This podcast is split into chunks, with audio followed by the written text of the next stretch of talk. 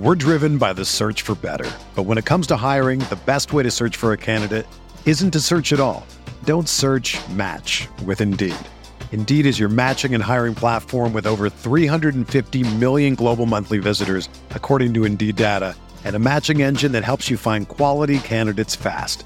Ditch the busy work. Use Indeed for scheduling, screening, and messaging so you can connect with candidates faster.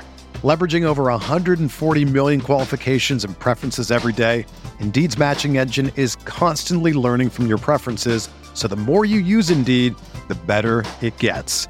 Join more than 3.5 million businesses worldwide that use Indeed to hire great talent fast. And listeners of this show will get a $75 sponsored job credit to get your jobs more visibility at Indeed.com slash BlueWire. Just go to Indeed.com slash BlueWire right now and support our show by saying that you heard about Indeed on this podcast. That's Indeed.com slash BlueWire. Terms and conditions apply. Need to hire? You need Indeed. This podcast episode is brought to you by Coors Light. These days, everything is go, go, go. It's nonstop hustle all the time. Work, friends, family expect you to be on 24 7. Well, sometimes you just need to reach for a Coors Light because it's made to chill. Coors Light is cold lagered, cold filtered, and cold packaged. It's as crisp and refreshing as the Colorado Rockies. It is literally made to chill. Coors Light is the one I choose when I need to unwind. So when you want to hit reset, reach for the beer that's made to chill. Get Coors Light in the new look delivered straight to your door with Drizly or Instacart. Celebrate responsibly. Coors Brewing Company, Golden, Colorado. Thank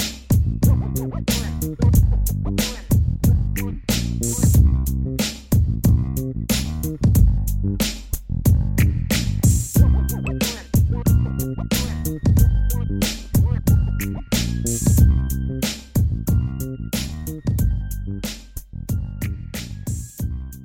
Notre Dame fans, welcome to the another edition of the Irish Breakdown podcast. My name is Bryan Driskell. I'm the publisher at IrishBreakdown.com. Joined today by Vince D'Addario, our football analyst. And Vince, we got some football we need to analyze today. Notre Yes, sir, Dame, we do. um, in an, in an announcement that I was hoping Hmm. we wouldn't hear, but I'm not surprised that we're hearing. Jordan Johnson, the the rising sophomore receiver, has announced his intention to transfer. And we're going to talk about that, Vince, and we're going to we're going to go from it from several different ways. Well, number one, Okay. we're going to talk about it practically from a news standpoint, what this means for Notre Dame's depth chart, what this means for Notre Dame's rotation this upcoming season. And then after we dive into that, we'll talk a little bit about how it impacts recruiting, and then we can go into uh, some just some of our thoughts about how this all went down, why it happened, and how it could have and should have been avoided. So that's what we're going to talk about today. So first and foremost, Vince, Notre Dame, there's going to be two responses to this. One, one is to absolutely lose your minds, and this is why Notre Dame's never going to win, and all this other kind of stuff. The other one is to Sure. say, nah, no big deal. They got plenty of receivers. Both responses, in my opinion, are wrong. Uh, th- this is this say, is somewhere this- down the middle. Right. on- this on is that, a, yeah. a big loss, but at the same time, they do have a lot of receivers coming back. But this this is more about the depth chart, not just for 2021, but the depth chart for beyond 2021. Absolutely. And, and that's where we're going to begin, Vince. So as as we kind of start off, let's first look at what the, the, the Notre Dame depth chart and and how this is going to impact what Notre Dame is is going to be doing the next couple, really the next um, you know, like I said, 2021, but also 2000 beyond 2021. Yeah, so you know it's it's interesting because you're right. For 2021, Notre Dame has a great depth chart, and and we saw you know bits and pieces of that during the uh, the blue gold game, right? And and we know that Kevin Austin is still out because of an injury, uh, but we saw Avery Davis. I thought he played very well. Lawrence Keys played very well. I thought we saw a, a lot of really good things from Braden Lenzy. Uh, Joe Wilkins was targeted a lot. He had some drops, which is a little bit concerning. But in my opinion, Joe Wilkins is a um, is a piece. Uh, he he's a piece to the puzzle. He's not a guy that you want to be your go to receiver anyway. So I'm okay with that. I, I'm I'm okay with a couple of drops from him uh, because I think he can make some plays. Uh, you know, there's still Xavier Watts. Uh, We've seen great things from him in some of the uh, you know the three minute clips that we've been able to get our hands on. Um, so that has been good. He wasn't really targeted in the blue gold game, but I don't think that that necessarily means a whole lot. Um, and then we saw Lorenzo Styles get targeted a little bit, which really, you know, what really benefited him was the fact that they split the rosters and they had starters and second guys together. Uh, I think he benefited from that big time. Um, and look, again, you look at that list, there's dudes there. there there's mm-hmm. guys there that you can win with. There is no question. My issue is Jordan Johnson should have been a part of the equation, whether he was a starter, whether he mm-hmm. was part of the rotation, whatever. He makes this group better this year, next year, and beyond. And sure. so it's not just about 2021 because for 2021 they're going to be fine. Okay. Well, now, I'm going to push back this. on that a little bit. Well, I will because what if four of the first five names on that list have in common? They've all been injured at some point or another. Like relatively significant injuries that have cost them multiple games. None and of those guys have proven that they can stay healthy. I will. I will also say that while I was very happy to see what Keys and Avery Davis did, uh, we didn't see a whole lot from the outside receiver guy. I mean, Kevin Austin, yes, okay, but you and I have talked many, many times. He's not necessarily the answer to an every down guy, right? We don't mm-hmm. necessarily want that to be the role for him. Um, Kevin Austin was still injured, so we didn't see what he could bring to the table. Joe Wilkins did okay, but again, I don't see him as a starter. So, where are those outside receivers and who is mm-hmm. going to take that role. Well, that could have been a prime spot for Jordan Johnson, and this could have been with with with Austin on the sideline this spring could have been a prime time for him to show what he has to get on the field. Period, and that didn't happen. Let's a couple quick things real quick as we go through this, Vince. Number one, there's a lot of questions and comments, and we will get to them all after we kind of get done talking through some of this depth chart stuff. I, I promise we'll get to those comments, and we'll we'll answer your questions. Here's another thing, Vince, that I want to let me pull that back up. Here's something else that we we don't see a lot of. The issue for me is I felt like in the spring, Jordan Johnson, or not in the spring, but looking into the fall, mm-hmm. You've got Avery Davis, slot guy, outside smaller guy. Braden Lenzy, smaller, faster guy, not an every down player. Lawrence Keys, slot outside guy, 170 some pounds. Not sure if he's a 70 plus snap per game guy in the future. Joe Wilkins not only had drop issues in the blue gold game, he had drop issues last year at Notre Dame. Sure. He's never really him. proven he can be a playmaker. He averages sure. under 10 yards a catch on his career. Xavier Watts, we've never seen him really play. Jay Brunelle, never seen him really play. And that's assuming those two guys even stay on the roster. Yeah, okay. Fair. And then three freshmen. And as we've seen at Notre Dame, they struggle to develop freshmen. Yep. Even when they try to play them, they don't they don't do much. I mean, Will Fuller had six catches, Kevin Austin had five, Chase Claypool had five, Miles Boykin had zero. I mean, I've done this before. I've gone down this list before and showed how all these players just didn't have a lot of success. And so that to me is troubling. Number sure. one. Number two, who's the big one-on-one boundary guys? Exactly. That's what I've. You have a true freshman, yes. Deion Colzie, who again talented player, five star upside guy. But he's also a raw player that played against pretty low level of competition that's that still needs time to develop. And and as as I said, we haven't seen Notre Dame show the ability to really get freshmen like him going.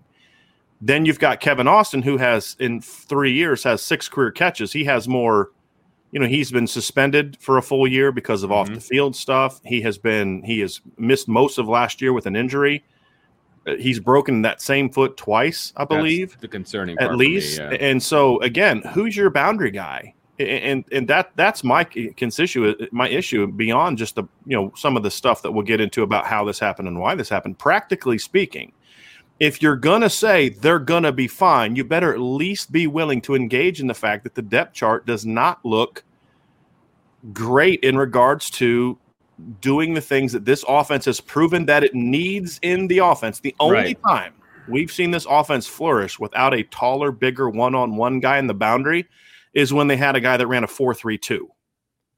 And they also had, were able to run the ball for over 200 yards a game that year. That was 2015 with Will Fuller. They had Mike McGlinchey at, at right tackle, Ronnie Stanley left tackle, Quenton Nelson at left guard, Alex Bars at right guard, and Sam Mustipher center. You know what? The, or actually, no, they had uh, they had Steve Elmer at right guard, Nick Martin at center that year. Well, four of those five guys are NFL starters right now. The other one probably would have been if he'd have stayed with football. Right. Yeah. So that's my practically speaking, that's my concern. That's sort of my pushback to the notion of, oh, they're going to be fine is based on what? They're going to be fine based on on on. I mean, Kevin Austin. Look, if Kevin Austin comes back healthy, if Braden Lenzy is able to stay healthy, if Lawrence Keys can stay healthy, if Joe Wilkins can get over his drops and make more plays like he did at the beginning of the game and not what he did after that, and and they can develop Deion Colzie and Lawrence Styles is as good as advertised, sure, they're going to be fine. But that's a lot of ifs. That's a lot of ifs. And and so practically speaking, that's my concern. And to the notion of well, they're they're they're going to be fine. That's the I hate that response whenever a kid transfers, whether I agree with the transfer or not, or understand where it came from. Don't you think you'd be better off if you're Notre Dame with this list of players and Jordan Johnson? Right, exactly. That's he my- elevates my whatever issue. group he's with. When whatever school he lands in, he's going to elevate the wide receiver room. Period. Just from a skill standpoint, he's a five star. I, I Right. was he the the twenty eighth overall? Is that the number Yeah. that I remember? Now remember? I didn't grade him as a five star. Just I had him as a top fifty guy, more in that forty five to fifty five range. But still, Okay. a guy like that should have caught five or six balls as a freshman. You know, Yes. that's just a fact. A guy like that should at least be getting the rotation. Now, there's blame to go all around for why he didn't get it, but the fact is, practically speaking, this is a loss. And even if Jordan Johnson's only let's say he was overrated and not really a five star or a top 50 guy. Let's say he was just a top 150 guy. Okay. That's still a loss sure. because he's still a good football player. He's also a player that provides a unique skill set that a lot of your guys don't have. Jordan Johnson is a completely different player than Braden Lenzy, Lawrence Keys, Xavier Watts, Lorenzo Styles. I mean, all those guys that you're Avery Davis, all those guys you're looking at, the only guys that are kind of similar to him style of play wise are Joe Wilkins, who's a solid player, but that's it. And Kevin Austin, who incredibly talented but injury prone. So yes, Sure. if Kevin Austin can come back and stay healthy, if Xavier Watts doesn't transfer, and if they start to actually develop him instead of doing with him what they did with Jordan Johnson, if Lenzy can be healthy, if Keys can be healthy, if if Styles is as good as advertised, if Wilkins can be solid, if Avery Davis is going to make the jump, I think he's going to make. Yeah, in 2021 they're going to be fine. But here's the here's where it gets tricky, Vince. The asterisk by those four players' names is that's because those are all fifth years for those guys. right. And when was the last time you saw a coaching staff bring back four or even three skill fifth year skill players at a position? You just don't Sure. see that at skill players. You rarely see that along the offensive line. And my concern is the other part, and Brian Kelly has made this clear over the years, and he is 100% correct on this. The coaching staff only has so much of a say in who comes back for a fifth year. Right. They can say, hey, we want you back. But if the school says no, and when you look at a guy like Kevin Austin, for example, that's going to be really shaky in regards to whether or not the school is going to let him come back for a fifth year. And the other part of it is, is will all those guys want to come back for Right. a fifth year? So let's just say two of those guys come back. You're looking at seven wide receivers. That's assuming Jay Brunelle or Xavier Watts doesn't transfer. If one of those guys transfers, now you're talking about six wide receivers, and then whatever freshmen come in. And again, Right. rinse and repeat in regards to the inability of this coaching staff to really get freshmen ready to play. And then you come back and let's say it's it's some two of you know let's say it's it's Wilkins and and one of Keys, Lenzy, or Austin. And those are players that have proven to have a hard time staying healthy. And if one of those guys goes down, now where are you? Right. And we're not talking in three years. We're talking about 2022. which is So- when the schedule gets Right. much much and more Jordan difficult. Johnson would have been a junior, so he would have been hitting that sweet spot for Notre Dame, where that Sure. third year, where those guys tend to start really taking jumps as players. So look, this is problematic. And if you if your response is, well, that's okay, go get CJ Williams and Tobias Merriweather and Xavier Bradshaw. Oh, yeah, it's great. I mean, it's a great receiving corps, but let, let's consider two things. Number one, what do you think the odds are that they get all three of those guys right now? Zero. right? Number two, what's what are the odds that all those guys are ready to play and contribute as true freshmen? Right? If Jordan Johnson couldn't do it as a true freshman, why are we assuming that those guys are going to come in as true freshmen and contribute? Uh, Speaking speaking of recruiting, don't guys who are being recruited look at how freshmen are used and how I mean, do you Sure, think any of sure. them are going to reach out Yeah. to Jordan Johnson and be Yeah, like, and, "Hey, and, man, and, and we'll, we'll get we'll get in. Let's get into that here in a second, Vince. I just want to. I just because we're gonna that's gonna take us down a rabbit hole that we will continue. We will get down. But I just think, practically speaking, okay, this is this puts Notre Dame in a risky situation. There's a chance they could be just fine because again, Chip Long and, and did a really good job of bringing in talented wide receivers. I mean, Sure. they did. It's just there's been some issues in regards to those guys staying healthy, and that's really my big problem. Vince, if if Austin, Lenzy, and Keys here's here's two things to look at it. If they had no history of getting injured, I would not be concerned about this transfer in 2021. I wouldn't. Having said that, if those guys didn't have a history of getting injured, we would not be talking about them possibly coming back in 2022, and Notre Dame would be really screwed. Yeah, that's true. So it's it's it's a it's a tough situation in regards to just simply saying, you know, hey, this is terrible. He's their most talented player. Uh, that's debatable. That's very debatable, in my opinion. And, and I've said in the past that I thought Xavier Watts had a higher ceiling in that class alone, but we don't know if he's going to stay. Yeah. Uh, we don't know if Jay Brunelle is going to stay. So the, the numbers are getting shaky. Kevin Austin's a guy that to me had a higher grade coming out of high school than than he did as well. And and and I would argue that Deion Colzie is not as polished as Lawrence Keys or J- Jordan Johnson was coming out of high school, but I think Deion has a higher ceiling just because of his size and his unique athleticism. I think Deion has a lot more explosive potential with Jordan. Jordan was an explosive athlete. He was more of a precise route runner and you know catch the one on ones and those kind of things. He was not a dynamic athlete in the way that like a Braden Lenzy or Lawrence Keys was. He was a different kind of player. So I do think this presents some problematic areas for the depth chart. And, and as you and I have said a lot of times, Vince, as a coach, when you're going into a season with a lot of ifs, that Right. gets concerning. And and to me, that's where Notre Dame is. On one hand, we agree, right, Vince? A lot of talent. On the other Oh, hand, absolutely. I could put an asterisk by one, two, three, four, five, six, at least seven of those guys. I could put an asterisk besides either injury history, Sure. inexperience, or may not even be here in the fall. And that's that's where I I view it as as being a problematic issue. Well, it's all an issue, and you know when you when you put it out there like this with the fifth years and uh, the, you know the eligibility remaining, and and frankly, we don't know as far as in a gold helmet, we don't know a lot about a lot of these kids, right? I mean, because we haven't had an opportunity to see them, they haven't been counted on in this wide receiving corps, and of course, Jordan Johnson would have also fallen in that category. But no matter how you slice it, having him on this list makes this group better. Period. So again, if those ifs are answered as yeses, then yeah, that, They'll be fine. They're going to be fine this year, This no year. question. I, I'm more worried about next year and moving forward after But, that. but here's the other thing, Vince. If they're fine this year, that increases the odds that they're not going to be fine in 2022. Because if Braden will goes out there and has a healthy Yeah. year and has like 40 catches for 700, 800 yards and proves to be a big play, play player, do you want to risk coming back and having another injury riddled season, or do you want to take your shot knowing that, hey, I'm going to test well, I'm going to put up a real fast 40 time and that kind of stuff?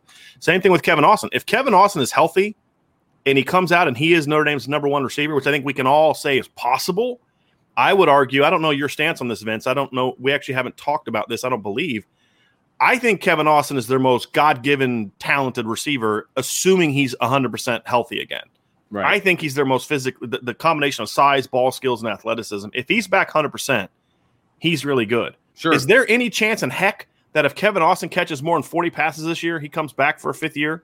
no way. With his, I don't, I just, Because I don't see it. He's so injury prone that why would you Right. take that chance? Right. Exactly. I- I- exactly. So it, it does get it does get it, it does get problematic. So I just I view it as th- just pr- again we're just talking practically. We're not talking about whether this should or shouldn't have happened. We're just trying to have a, an honest conversation about it. And if you can't accept that, then you you have to you have to accept the fact that you're just not willing to be objective and you're just going to defend the staff no matter what happens Sure. if you can't accept the fact that yeah, there's there's reasons for this beyond you know that Notre Dame is talented and you know, he did have to battle, then I again you're just being unnecessarily negative.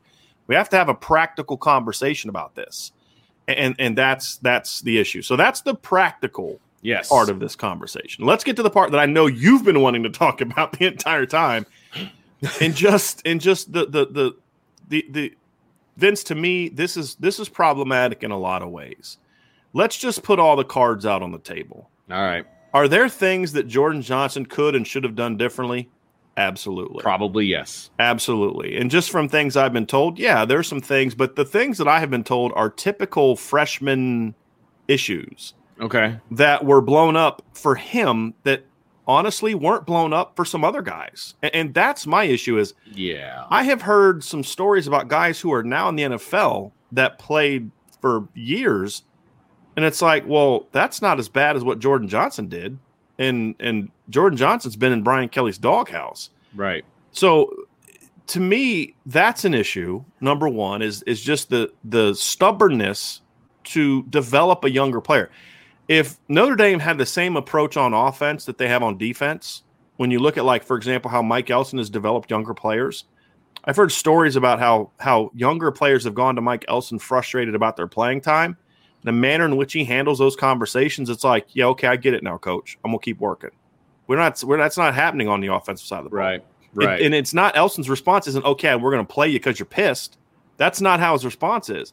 But there's a trust there because those guys are at his house all the time, or at least they were until this COVID Well, stuff right, happened. You know. But th- th- there has to there, there has to you have to look in the mirror and say, why why is this continuing to be a problem throughout your tenure? And I don't blame Tommy Rees. I blame Del Alexander to a degree, but this has been going on for a while. Well, And yeah. now that the transfer portal is what it is, where guys can just leave and go right away, there's a risk that this could happen more because when you have a young, talented player like this, you have to take look. The reality is, Vince, you know this. Notre Dame fans who want to talk about traits and and they want to accept Brian Kelly's version of this because right now that's the only version we have, and that's the thing that I think pisses me off about college football players is they can't come out and say, "Hey, this is what's going on," because then it's oh, it's classless and it's what. But a Sure. but a 58 year old head coach can constantly talk a player down, traits and and every time it's like Brian Kelly just had this like disdain forever talking about Jordan Johnson, and honestly, I don't think it had anything to do with Jordan Johnson. I don't think this is a personal issue with Jordan Johnson. I don't. I think this is just another list long line of Kelly being stubborn with how the offense is run and wanting more veteran players, and you have to know the whole route tree and all these other type Sure. of things. I think the issue is is he got sick of us talking about it, and so his uh, his by coming after us, he was in turn talking down Jordan. And if you're an eight, put I want everybody to do this. Put yourselves back in your 18, 19 year old selves. And every time the head football coach goes on an interview and he's talking to ta- thousands, if not tens of thousands of people, he has something negative to say about you. He's questioning your work ethic. He's questioning your focus. He's questioning your your character, which is what traits are. What are traits if not character? right. right? Absolutely, and it's that's never, it hey, yeah. look, we think Jordan can be a star here, but he's got to grow up and he's got to. I think he'd be more willing, but there was never that. He's like, yeah, he's a good player. He's come along, but let me say these negative things. There was never the comments that we saw from other other with other players, and I don't think it was a a a, a poor a, a, a personal issue with Jordan as much as it was Brian Kelly getting frustrated with us that we kept talking about it, but that's our job, and he needs to get over that because he's a grown man and he makes millions of dollars. That's part of our job is to ask you why one of your most two, three Sure. talented players gets fewer targets in a spring game than some of your walk-ons. You know, and it was obvious that he was done.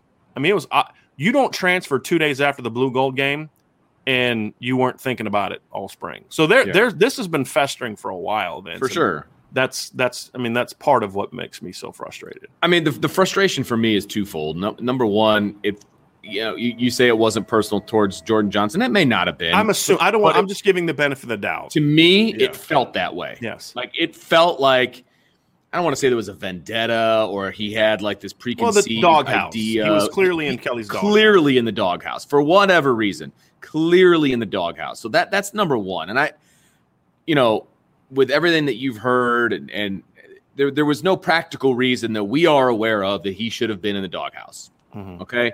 And the- and then the second thing would be the the stubbornness not to play young kids in general on the offensive side. And that that's a bigger picture problem, right? Well, Uh, it's more a receiver, and, and I, I think we need to say that that's fair. we, we oh, that's fair because But- because but, you're but right. again, You're- but again, the, the the pushback on that is those guys are tend to be anomalies. I mean, it's well, Michael Mayer played. Okay, what other freshman wide, wide receiver played? Alize Right. Mack. That's it. Tyler, you know, Tyler Eifert was wasn't playing as a red shirt freshman until Kyle Rudolph got hurt. yeah. You know, I mean, so this is this has been an issue for for quite some time. I no, mean, it, it's but it's even more of an issue at wide receiver.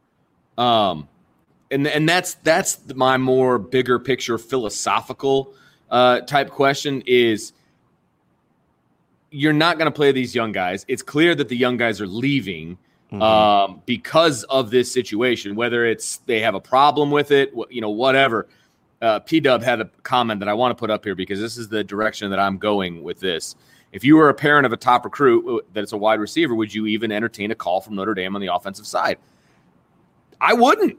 Now I'm closer to the situation than than than most parents of recruits, right?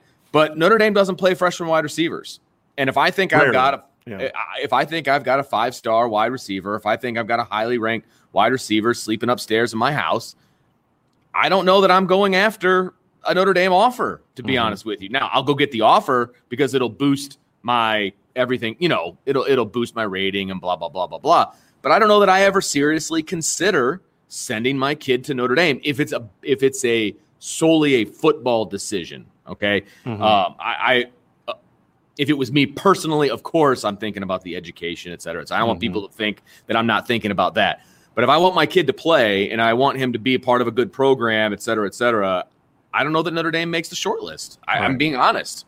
I think they'll still make the short list because they're Notre Dame.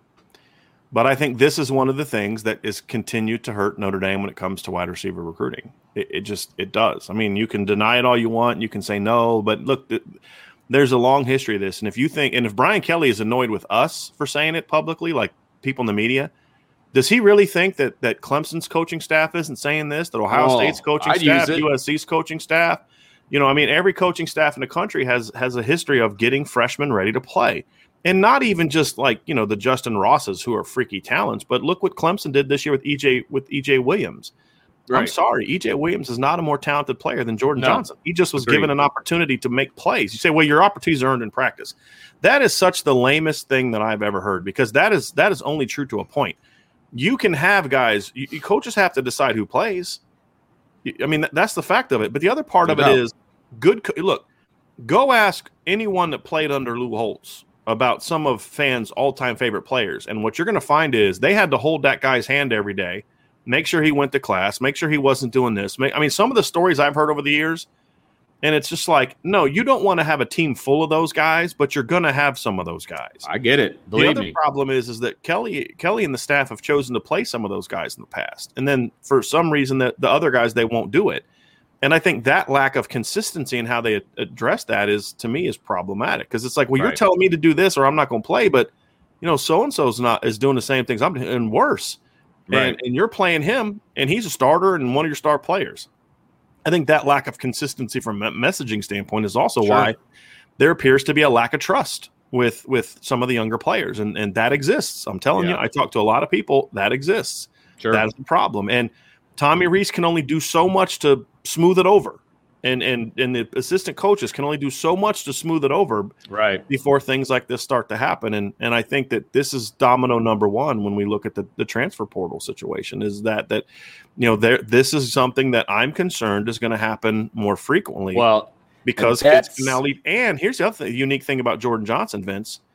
He's basically still a freshman because this past That's year true. didn't count because of COVID year. So he's even more attractive to college teams because he still has four. Four actually, technically, I I think it's actually five. If he if he because if he gets injured, he can still have another uh, another redshirt That's season. True. That's true. So this is a kid you're basically treating Jordan Johnson like he's a 2021 recruit that got a year of seasoning at Notre Dame. That's essentially how he's going to be looked at and that's how Notre Dame should have looked. That's a him. coveted recruit. He's yeah. a coveted guy right now, and that and that's the problem with this transfer portal nonsense, is that having to sit out a year used to be a deterrent from going mm-hmm. into the portal. It was okay, you know, I'm not playing, I'm frustrated, but I don't want to go into the transfer portal and have to guarantee to sit for a whole other year. So I'll stick around. I'll figure it out. I'll make it happen. Mm-hmm. Um, and and so that's the problem with the trend. Now it's with with kids these days, and I know I'm going to sound like the old man in my rocking chair on the thing, you know, telling kids to stop trampling my roses. But that's the thing with kids these days is they always look for the easy way out. Mm-hmm. This generation, it's I'm well, generalizing. I, I yeah, get that, but they, people look for the easy way out when things get tough, and now you're allowing that to happen. And, and yeah. kids are going to take it. And you're being very broad with it. And that's part I, I of am. my issue that I've pushed back against the transfer portal because – and I've seen this firsthand. I've, I mean, because I coached at a level where you didn't have to sit out to transfer. The Division three level, you don't have to sit out a year. Gotcha. And I've had kids come back, coach. I wish I wouldn't have done this, and you know, it's just. And I've talked to Notre, former Notre Dame players. Are like, yeah, I was about to leave after my freshman year, but I didn't want to sit out a year, so I stuck right. it out, and then I ends up being an NFL player because a lot of eighteen year olds have those kind of issues. Uh, and and part of the, the the issue that I have with with the Notre Dame program right now is is there's there's too much put on the players to have to conform at a young age. That's part of development. And this is why I've pointed to other players that their coaches do kind of kick them in the butt and take them under their wing and let them know that, that they care about them. And, and I just think that's a bit more of an issue at receiver than it is at some other positions. And, and that to me is is is something that I, I believe to be problematic. And I think that's why certain positions are gonna are gonna potentially see more transfers than others because if you feel like your coach has your back, like I know of a player right now that's contemplating transferring, and a big part of it is is because he just doesn't know if if what when he goes to talk to his coach if he's going to get a straight answer. Yeah. I have an I know of another player, I know a parent of another player who's a veteran now, who wanted to transfer after his freshman year, went to talk to his position coach, and the coach told him some things, but he felt like you know what, coach always shoots me straight, mm-hmm. and I trust him. I'm going to stick it out and and that guy is a, is playing now, and he's a key part of what they're trying to do. So that relationship, that trust thing, is very important to this. And if if you don't realize that, then you've never been in a locker room. And, and if you and look, I transferred after my freshman year for that exact reason. You know, you promised me one thing when I was being recruited, and then it took four days for you to break your promise. How can I ever trust you again? And so, mm, see you later. I'm out of here. And so I think that's the thing about this, Vince, is is this is going to, from a recruiting standpoint, it, it, it, could hurt them. Now, people are going to say, well, hey, this opens up another scholarship. Well, what, again, for who? That that's the problem. You, you, if it's if you say, hey, we're going to get C.J. Williams and Tobias Merriweather and Xavier Bradshaw, great, that's phenomenal. But are they going to leave too if they don't play as freshmen?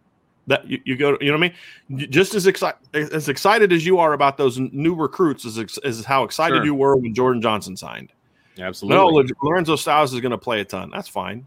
But we'll see. We'll see about that. You know, I hope he does. But again, Lorenzo Styles and Jordan Johnson are different players. They they don't do the same things.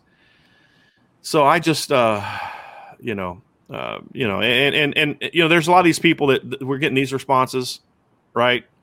And then these responses, it's not a good thing for the kids. The, the, anyone that's ever been around football knows this is not good for young people. It's not and let's just say this let's say Jordan Johnson transfers to a Power Five program and the coaches promise him playing time and he steps, steps on campus and he starts right away. Yeah, that's good for Jordan Johnson. You know it's not good for? The five kids that spent the last three years working their butts off to try to get an opportunity, and all of a sudden this transfer comes in and he's handed a job, right? This isn't good for kids.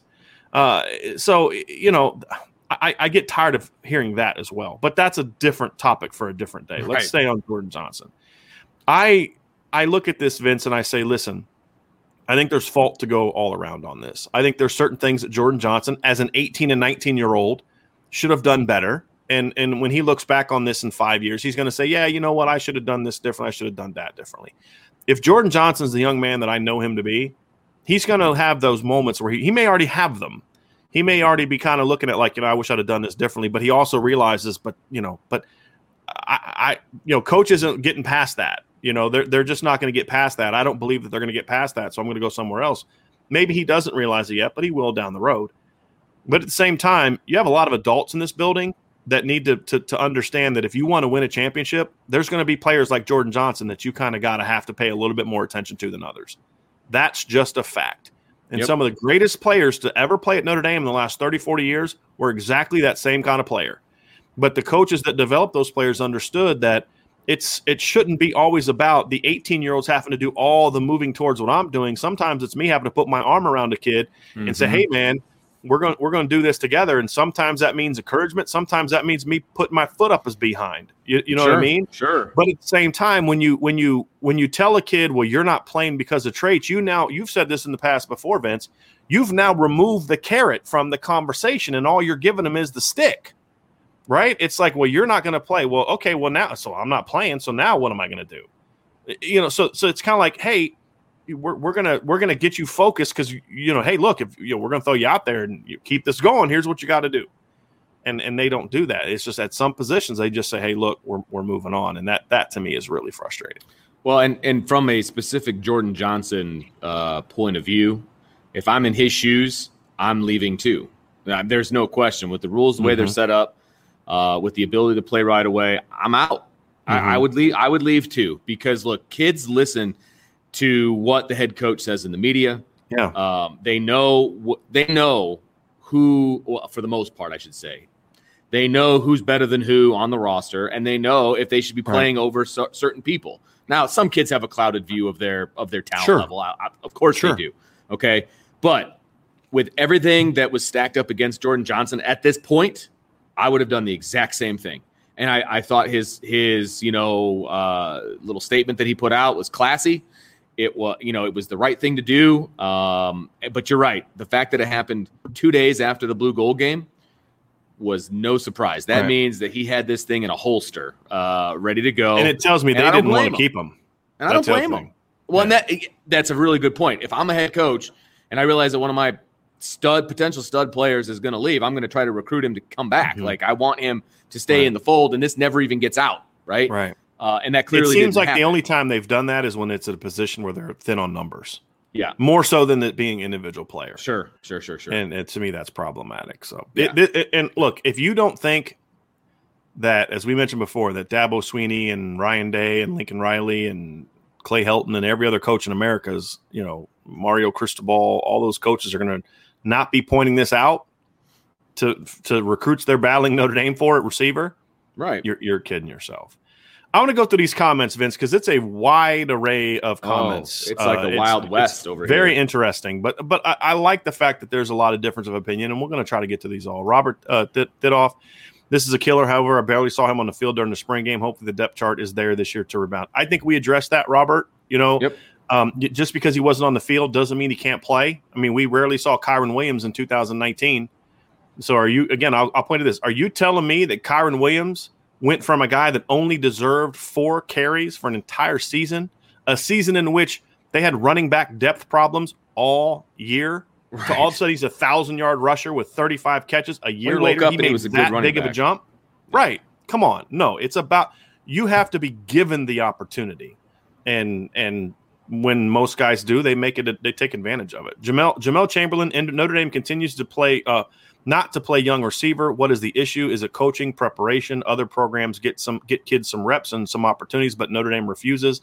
This may hurt recruiting in the long run. So I, I want to address a couple of these comments from Jamel because I, I, think he's on to a lot of couple things. I, I think there's a couple issues as to why, because we can say, hey, freshmen don't play at Notre Dame. Well, why? There's a couple reasons for that. Number one is is you have to set what your standard is going to be for guys to play, and most good coaches set a standard based on the players on what the expectations should be for a player. Vince. So if you have a senior who is half the time doesn't know the routes, doesn't know the plays, odds are you're not going to play him because sure. you're a senior. When you have a freshman that that's that, that's that way, you say, okay, I don't expect him to know everything that Javon McKinley knows, but he's a very talented kid. He does these three things real well. We're going to get him those opportunities. That's what most teams do. That's what Clemson did with EJ Williams early in the season this past year. And it paid off for him because by the end of the year, EJ Williams was playing much better, had two great plays in the ACC championship game sure. against Notre Dame. And let, and let me let me add this too, Bryan. Mm-hmm. When you have the possibility of playing, okay, so Clemson plays their freshman wide receiver, right? So there is that possibility. You know, you might not play this game, but you might play this game. There's that possibility mm-hmm. of playing what I've noticed with kids is they're more focused off the field when they know that there's going to be an opportunity to get on right. the field. So all these kids that we're talking about have have issues off the field and they're, they're not focused and blah blah blah blah blah. If you have an opportunity to play, sometimes that goes away. Right. I, am just saying when when you have a chance to play, you you tend to be a little bit more mm-hmm. responsible mm-hmm. with the things that you're doing away right. from the team. Here's the other part, Vince, to this. I've I've addressed this for years. The fact of the matter is, when guys are on scout team, and I know for a fact that Jordan Johnson was on was on scout team for at least half the year, they don't get coached on offense. They just don't. They're not in the meetings with the, the, meetings, the, varsity yeah. players. It was even worse this year, from what I'm told by several people, because of COVID rules. You had to have even fewer players in meetings. They're not getting, other than individual periods, they're getting no coaching from the, the, the position coach. It's mostly working with graduate assistants and it's running the other team's offense. So that's the other thing is there is no development, and that's a right. problem. That's a, that's a problem. problem. And look, uh, we've all been there as coaches. I know, especially I have as a as a as a coach. Is look, this kid's not ready to help me yet, but I think this kid has potential. So what do you do? You know, you make sure he's by your veteran players. You, I, I've, sure. I can't tell how many times I've had conversations with my veterans. Hey, look, man, I need you to take so and so under your wing right. because that guy can help us. You, you know Yep. what I mean? And Yep. and that's part of your legacy is that guy coming in and, and looking at you and pointing to you saying, Hey, you know, I'm here because of so and so. But then also making the time to to step in and say, Hey, look, man, you, you want to play? Here's what you got to do. And if you know, meet me here. We got meet me after practice, meet me, do this, do that, those kind of things. And so that's part of development that the guys aren't getting. And the other part of this too is the schematic problem in which you look at what the expectation is of a Notre Dame receiver has to have a lot on his plate. He just does. And we've heard Notre Dame, and this isn't just coming from me and my sources. Go listen to a Notre Dame receiver get interviewed when they ask him about his freshman year, and just the look on their faces is like, oh man, the playbook. Go go listen to Joe Wilkins' interview last year after the Duke game. If you if you don't believe me, and listen to what he said about how difficult it was to consume the entire playbook, and uh, how as a freshman he was expected to know it all, and because he didn't, he didn't say it like this. He didn't say the last part like because I didn't know it, I didn't play.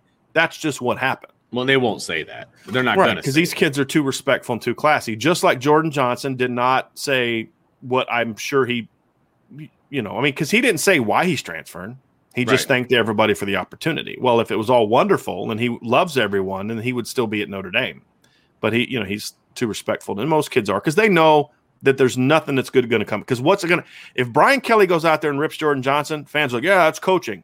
Jordan jo- johnson goes out there and criticizes brian kelly. What an immature kid. He's just a Right. punk. Good. He should be gone.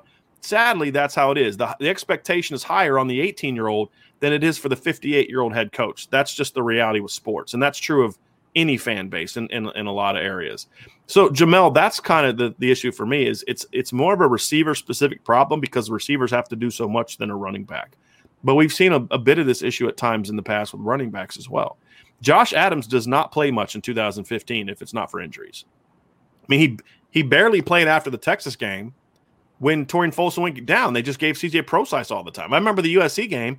Josh Adams comes in, rips off a 26 yard run, and it's his only carry of the game. Remember that, Vince, in 2015? Yep. So that's an issue. Beer Belly says, I don't blame him if coaches won't play him to go to another team and be their star. We're driven by the search for better. But when it comes to hiring, the best way to search for a candidate isn't to search at all. Don't search match with Indeed. Indeed is your matching and hiring platform with over 350 million global monthly visitors, according to Indeed data, and a matching engine that helps you find quality candidates fast. Ditch the busy work. Use Indeed for scheduling, screening, and messaging so you can connect with candidates faster. Leveraging over 140 million qualifications and preferences every day, Indeed's matching engine is constantly learning from your preferences, so the more you use Indeed, the better it gets.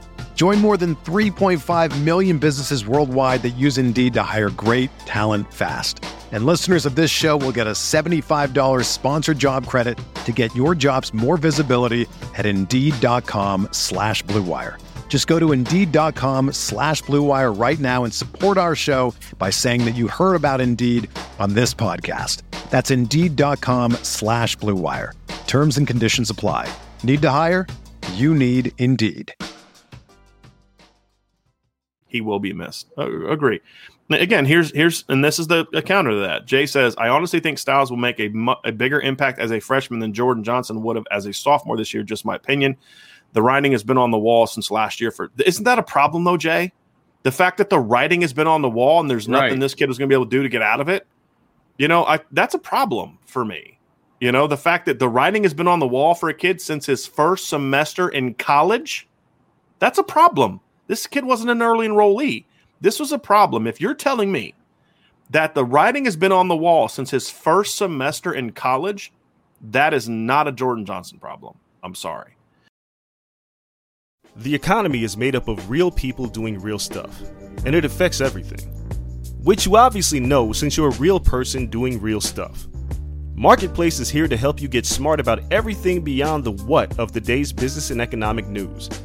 We dig into the how and the why with the real people driving our economy. From big tech and interest rates to small businesses and what's happening at the Fed. Marketplace breaks it all down so you don't have to. Listen to Marketplace wherever you get your podcasts. Uh, Donald Richardson says some kids don't have patience anymore. They want to be the main guy in the field. I get it, but your time will come fast that faster than he thinks. They got to get some young athletes on the field if they are ready, though. I think it's kind of a little bit of both, Donald. I think that there is a notion that kids aren't patient. And that's a partly why Vince and I don't like this transfer rule because it removes. So what happens is is the, the transfer rule by forcing guys to sit out a year removes emotion from these decisions. Correct. Because you have to you because have to you have really to really think, think about, it. it. Now right. it, it, there's no um, it, that you can make as many emotional decisions as you want. Yep. And as adults, we need to be able to say, "Hey, look, I've been there." I transferred after my freshman year. I didn't have the kind of, you know, the the the the the, the force of hey, you in transfer, you have to sit out a year, you know, and and so it just it's not a good thing. And I think kids are impatient, and this is going to yeah. create a lot more transferring, and that's going to create a lot more regret and a lot more problems and a lot more recruiting of players that are on other teams. If you don't think that coaches at Alabama, or I'm, I should not say Alabama because I don't know this. That's a that's unfair of me to say Alabama specifically if you don't think there aren't coaches at other programs that are called that have been calling for the last six months, Jordan Johnson's high school coaches or friends or former teammates, and saying, "Hey," or if they have players on their team that played seven on seven with Jordan or went to camps with Jordan or know Jordan, say, "Hey, hey, let your boy know uh, he come here yeah, and we're, we're going to get him." Yeah, that's going to happen even more and more now that yep. there's the transfer rule. Yep. But at the same time, Donald also, I think this is a very fair comment, Vince, because he also says, "Look, they got to get some young guys on the field," and I think it's it's the job of the coaches to say, hey, look, this kid is talented. It's your job to push him. And I, I think I've told this story before, Vince. In 2002, I was coaching running backs, and our fullback issue was it was problematic. We didn't have great talent at fullback, and we were a, a, a two back team.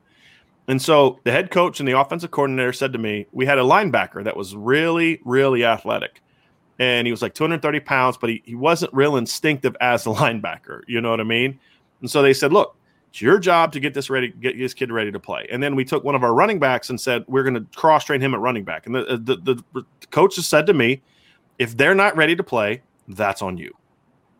So you better do what you got to do to get these guys ready to play. And that to me is what should have happened here. Is Brian Kelly should have said, "Hey, I know Jordan's a knucklehead and he's not doing what he needs to do, but it's up to you to make sure he does it. And if he yeah. doesn't do it, and I know for a fact that this is how Urban Meyer runs his program. I know this for a fact if he's not going to class and if he's not developing and he's not ready to play on Saturday, that's your fault, not his. That's what head coaches say. Most head coaches will say to, to, to but when your program is not when you don't really care as much about forcing the issue with younger talented players, then you're going to get what we see at Notre Dame. Uh, Brandon Brandon looks at this, Vince, and he he looks at it from a recruiting standpoint. Hopefully, we can now take four receivers: Bradshaw, Merriweather, Williams, and Walker. Yeah, that sounds good, Brandon. But I mean, do, do you think Notre Dame leads for all four of those guys right now? I don't. I think they lead for one of them, but not all four of them. That that's a. Uh, but even then, let's say they get all four of those guys. Who's to say they're not going to have to suffer through the same thing that Jordan Johnson went through? That's kind of that's kind of where I look at it. Here's again two different opinions, Vince. Jacob says, "I love how and we plays. I love how our walk on Salerno can get PT and get the ball thrown his way but former five star can't sniff the field for two years or get any opportunities. Baffling. And then, of course, Searcher Green has the opposite. We will see if the problem was with JJ or Notre Dame. Uh, we see what he becomes, a, a, you know, on another staff if he becomes a first round pick.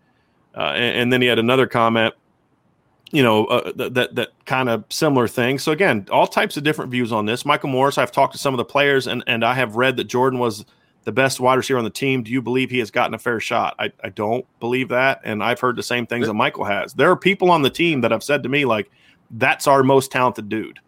Right. Like, he's the most talented dude they have. Well, and there was and another so, one in here uh, to, to refute that one was he Jordan had off the field issue. He skipped some practices. No, no, he didn't. So, so I wanted to throw that out there. No, he didn't. Yeah. All right. Um, Let's see if we got some more. All right, here we go. Kelly has always been great at taking three, four star kids and building them up. It seems like the majority of five star skill players he gets either don't reach their full potential or don't pan out. Well, see, part of that, Sean, too, is because you have to, you still have to ex- develop a five star kid. But it's what a kid's expectation is, right? And and that's the thing that's is true. Adetokunbo Ogundeji is going to be a lot more patient by not playing for two years than Daelin Hayes would have been, or you know, pick a pick a highly ranked player. You know, that's just the thing is like, look, I was recruited by so and so, so and so, and so and so, and you know, they're all telling me I'm going to play, and then I get here and you're not playing me. That's human nature. That's how I was as a freshman. Look, I started as a true freshman and transferred. right? So I mean, there's a lot that goes into to, to transferring, and the fact is, is when when you're a highly ranked guy, there's a level of expectation that you're going to get your opportunity. And if they didn't want to play him in the fall, because look, there are there are legitimate reasons that we could have a conversation about why they didn't play him in the fall. That I would I would ex- accept, Vince. It was a COVID year. Mm-hmm. It was a you know it was a it just it was it was one of those years we're all trying to figure out how to handle sure. this. Sure. And and it was a situation where like, look, we just felt like we needed to play our veterans to get out of these games with wins and okay. just survive the season. Okay, cool. You know what?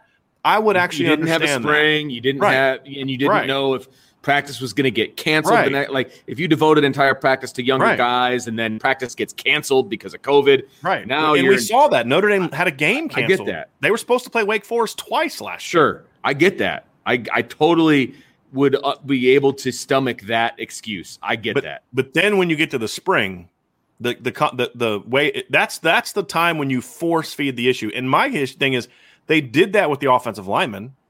They've done. I mean, Brian Kelly talked about how they're that he told his coaches, I want to make sure that these early enrollees get extra playing time because we need to make sure we develop them. Well, why aren't you doing that with Xavier Watson, and Jordan Johnson on offense? Why is that only happening on defense? Yeah. It's mind boggling. Some of the stuff Brian Kelly says, I'm like, I don't see how people can just soak it all in and be like, yep, yep, yep, oh, yep, makes t-. There's so much contradictory things in there. Yep. Like, hey, guess what? This is Jordan Johnson's first spring, too. Yeah. Right? Not just Ryan Barnes and Philip Riley and Justin Walters. This is Jordan Johnson's first spring. This Xavier Watts had one whole spring practice last year. Looked pretty good at it, too. So it, it's just kind of it's kind of frustrating. Thomas Kemp for me probably has my favorite because he gave me a, a, glass half full and a glass half empty comment all in one. This is beautiful, Vince. I like that. Glass half full. It does leave room for Deion Colzie and Lorenzo Styles fill in until ultimately they also aren't developed by Del and PK and leave. exactly. Is, that is wonderful. Um, you know, look, I, I, I think it's a little different scenario with each. Every kid's different. I sure. mean, that's why not every kid that didn't play as a freshman left. Jordan Johnson left because his expectation was different than it was for a lot of other kids that came to Notre Dame. And, and he came to Notre Dame. Academics were important to him. I've met his mother. Trust me, academics were important to him, especially his mom. He just needed some growing. He had some growing up to do, and not in bad ways. Just he had some. Look, we all I, did. Yes, believe yeah. me. Yeah, but the, it, it's also. But he came to Notre Dame. Also, a big part of it was football, and the fact is, is football wasn't working out for him. But as right. a big time recruit, he understands, hey, I can go to so and so and I can play for so and so. And every team has has transfers. I mean, Ohio State just lost a kid that caught some passes for him last year as a freshman. Jameson Williams just transferred to Alabama. So this kind of thing is going to happen, but Notre Dame can't afford Alabama and Ohio State can afford to lose a big time receiver and be fine. I don't think Notre Dame is as much in that type of situation. Let's see here. There was a um, there was a comment. This is this I, is the a great comment from the Fifth Horseman. Yes, we need y'all to give us a like, hit the su- subscription bell or uh, button, and also the notification bell to make sure that you're getting notified of all of our. Um, here, here we go. Here's the other one from Searcher Green. Depth chart shouldn't change. He didn't seem to be in it. Yeah, we get that, right? That's but the that's the problem. That's the problem. He should have been in it. He they should have they should have force fed the issue with him like they did like Brian Kelly. This isn't my opinion. This is what the head football coach Notre Dame, Brian Kelly, said. I told the coaches that they need to make sure that we're playing these early enrollees. Otherwise, we shouldn't bring them in. So why doesn't that include a freshman who's going through his first spring, who also happens to be more talented than those guys that you're talking about? Um, here's a here's a good comment. Um, Michael says it's never one person's fault to want to change. The big picture is how it affects future recruiting in the position group, and yeah, that's that is that is a problem. That is certainly because I think you know Brandon talked about Vince wanting to land that great four star receiving corps, and then you know, now these, the, but those guys are going to look and say, well, what happened?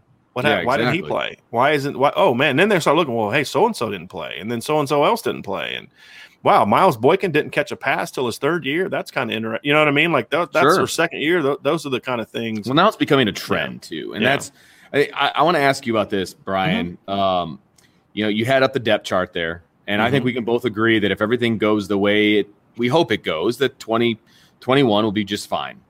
Um, so Sean put in there, we need to hit the, tr- we need to look at the transfer portal stat. I don't think that that's the answer. Unless you uh, want to also lose more players. because yeah, you bring somebody else in who automatically is up here, then you're Right. going to lose some of these guys in here Right. that will eventually be up here. You've got enough guys up here to get you where you- Develop your flipping players. yeah, As absolutely. I don't simple think as that. Transfer Develop portal's not the answer right now. Now, I would say that it is if you're willing to bring in a guy for depth, right? So, like if you brought in a Cameron Smith kind of player, but your goal wasn't to immediately thrust him into the starting lineup, you say, hey, look, man, right now we feel really good about our four or five guys, but, you know, we're going to give you a chance if you know if there's some injuries, but who's going to come in that situation? Yeah. The fact is, is if you bring in a transfer, you know, so so uh, let's just say they bring in like a, a, a guy and say, okay, Lawrence Keys is you're not going to play as much because we're bringing in this transfer. Okay, fine, that guy's going to play with Lawrence Keys, but you know what? You're not going to have in 2022. You're not going to have Lawrence Keys. So that's why I say I, I would I would not look now. Notre Dame probably will. I think that's very lazy, um, in my opinion. But they, they they might do that. I should say they probably will. That's just me being frustrated. But they they might, and um, I think that'd be a mistake. Connor Patton says this based on my limited knowledge of this. I feel angry at Brian Kelly. Am I wrong to feel that way, Connor? I would I wouldn't say you're wrong. I mean, you can feel however you want. I would just encourage you not to allow things like this to make you angry. It's but it is okay to be frustrated. Frustrated, I think. I just wouldn't allow it to- yeah. my man, you got kids you're dealing with every day. You know, you got the babies and crying. You got plenty of things. You shouldn't be getting mad about football. Frustrated, yes, Frustrated, but, yes, but not mad. Um, here's one. I understand we still have good players, but other programs are able to consistently develop and play young receivers and put them in a position to make big game changing plays, and we don't. No excuses. Agree completely. Yeah, agree. Agree. And then Thomas Kemp says, Why does a freshman wide receiver at Ohio State with a similar ranking as Jordan Johnson get meaningful snaps in the championship game while dealing with a more competitive wide receiver room? Uh, I know the scheme is different, but still, yeah, I mean, that's we could say the same thing about Clemson. We've seen it from Ohio State in the past. You know, I've used the Chris Olave example. Um, you know, it, it's it's it's uh it's a frustrating it's a frustrating thing. So, um, let's see here. Uh, DJ Wilson, he was he knew he was not going to see the field on a consistent basis. Something about Kelly's attitude about JJ. That's the thing I have heard. I have I, Vince. I probably have had re- received in the last couple months at least fifty DMs or texts of people saying, "Why doesn't Brian Kelly like Jordan Johnson?" Because that, well, and the- and that's it's not about playing time. It's about you can just see there's Yeah. like contempt Yes, in his voice when yes. he talks about Jordan. And if, and if Brian Kelly's not willing to see that and admit that, or if there's not people in his his circle that are willing to say, "Hey, coach, you you can't talk you can't talk down a player right, constantly and right. expect him to stay." It's the exact There was no opposite. carrot. There was only stick. It was the exact opposite of the way he talked about like Ian Book, for example. Like it Right. was his son. You know what I mean? Like he look, Brian Kelly's a passionate guy, and I, I I have no problem with that. But you also have to watch what you say when you're a passionate guy. I've gotten myself into trouble like that before. Mhm. You, you you can't love on somebody, you know, one second and then look at somebody else and just be totally down on them because Right. people can read you. They know Right. what you're saying, and you know he doesn't hide his emotion very well. Let's put it that way. Um, and And as an Irish guy, he's very stubborn, which I, I get re- it. I- which I can relate to. As Absolutely. an Irish dude, yeah, I get it, but you have to be savvy enough, and he usually is. That's what's so. That's what's weird. I think that's why people looked at the Jordan Johnson situation differently, because Brian Kelly has always been real, and I've, we've praised him for this, of being really good at the carrot and the stick.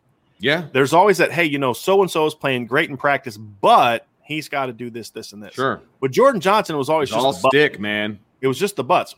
And and he said, well, yeah, you know, he's coming along. And it was always like half-hearted praise, like, eh, whatever. I don't want to talk about him. And he actually, there was one press conference in the spring this year where he brought up Jordan Johnson's Yeah. name. Nobody else even In a negative fashion. yes, he's like, well, I know Right. you guys all want to talk about Jordan Johnson. He's just And like he was annoyed by it. yeah, Like, oh God, we would actually want to talk about one of your players. God Yes. forbid us from wanting Right. to do that. and that's the problem that I have. Yeah. Right, Griff Weidler says, I can't wait to see Jordan Johnson go somewhere else and ball out like Jurkovec. I think there's a lot of Notre Dame I'll be, fans feeling I'll be that rooting same for way. him wherever he ends up. I will be rooting for him. Yep. Let's see here. Uh, how bad does this hurt Notre Dame's chances with Mac Markway? Now, Mac Markway is a 2023 tight end from the same high school as Jordan Johnson. Mm. Searcher, I honestly don't know if it's going to hurt. I, I- you know, I, I think part of it is is how close was Jordan Johnson and Mac Markway. I don't know the answer to that question. And you know, we've seen guys transfer before, and it doesn't impact them. I think this could be a unique situation because they're from the same high school and they're relatively close in age, just two years apart. But you, you know, I, look if Mac Markway likes to go to Notre Dame, it's going to look different for him because he's a tight end. He's not Right. a he's not a Right. receiver, and, and, he sees he sees uh, Michael Notre Mayer Dame's playing. number two tight end this past year just got drafted in the NFL Right. in the Right. third round of the NFL. You know, Good point. uh, so it, it- everything is different. Could it now? If him and Jordan Johnson are close, then it depends on you know if Jordan Johnson's telling his friends about why he really left. sure. And, and maybe he's going to take the high road and say, "Hey, look, you know, it just wasn't a fit for me, but you know, hey, you got to check it out and do what's best for you." And I would imagine that's that's what people around Mac will say. Look, it didn't work out for Jordan. It's a different situation. Jordan plays a different position. He's coached by a different guy. Mhm. And you know, look, if you get a chance to play tight end at Notre Dame, you take it. You take advantage of that because you don't even have to be a starter at Notre Dame to Right, get drafted get in the drafted. third round. Yeah. Um, here we go. Caleb Collins says, "If I was in Jordan Johnson's shoes, I would have left after the season. I would have wouldn't have bothered with spring ball after seeing that offense philosophy last year. I would have left. Well, I get that. yeah. I get that too. But I think the writing was on the wall that Tommy Rees is going to have a little bit more say this year. exactly. He probably Yeah. wanted to feel that out a little bit, Yeah. see if it was going to be any And I think he wanted to compete. He Sure. just didn't get that chance. I mean, Yeah. look, the reason Jordan didn't leave after his freshman year is because, or after the fall, is because he he thought he was going to get a chance to compete and, Sure. and go show it, and and I don't think you know he really didn't. Irvin Castaneda says, uh, Uh, and Irvin, if I'm not pronouncing your last name correctly, please let me know. I know I've said it that way many times, but if I'm saying it wrong, please tell me because I want to get it right. It took me how Vince, how long did it take me to get your name correct? I kept saying a little while. you had to give me the the rhythm. You said okay, it's it's like hi ho Hidario. Hi uh, ho Dario. Dario, yeah, that's right. there Yes. you go. So I had Yeah. because I kept saying to Dario. I don't know. Yeah, And we were everybody friends, and I kept messing I up. So Yeah, I stopped Um, correcting people. yeah. So if Irvin, if I'm not getting your name right, let me know. I want to make sure I'm getting it correct. Uh, if the Del, if is the Del Alexander time at Notre Dame clock finally started ticking? The kid is from Florida. Uh, the kid's from Florida. Excuse can't be used this time. Oh, the kid is gotcha. The kid is from Florida. Excuse can't be used this time. Good coach is supposed to also mentor young men. Right, I agree.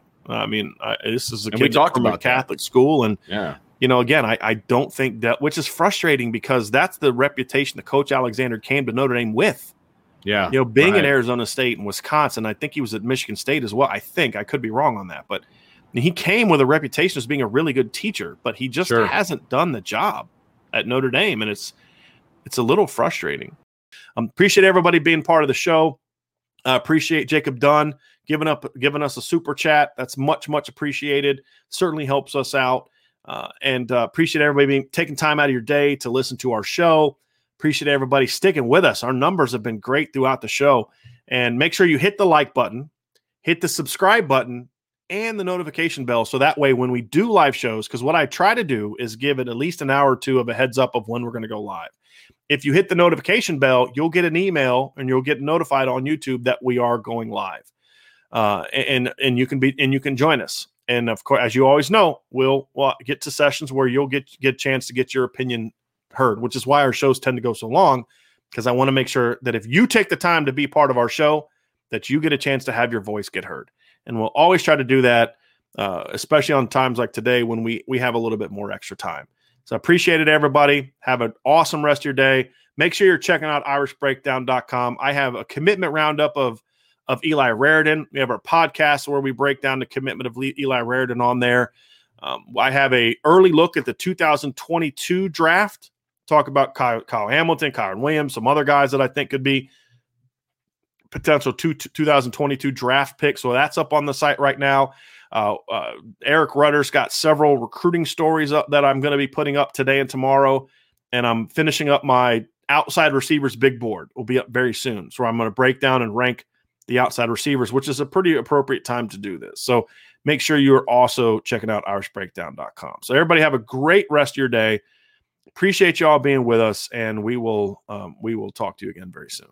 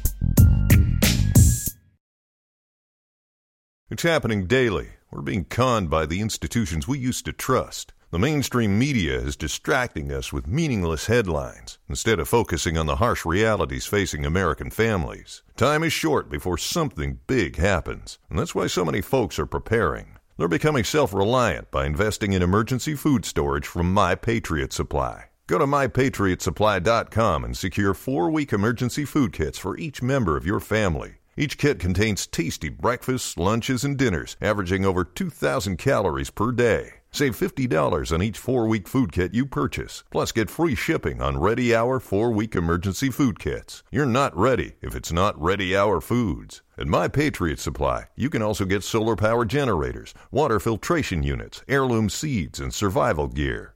Order by 3 p.m., and your unmarked boxes ship the same day. Shop MyPatriotSupply.com today. MyPatriotSupply.com.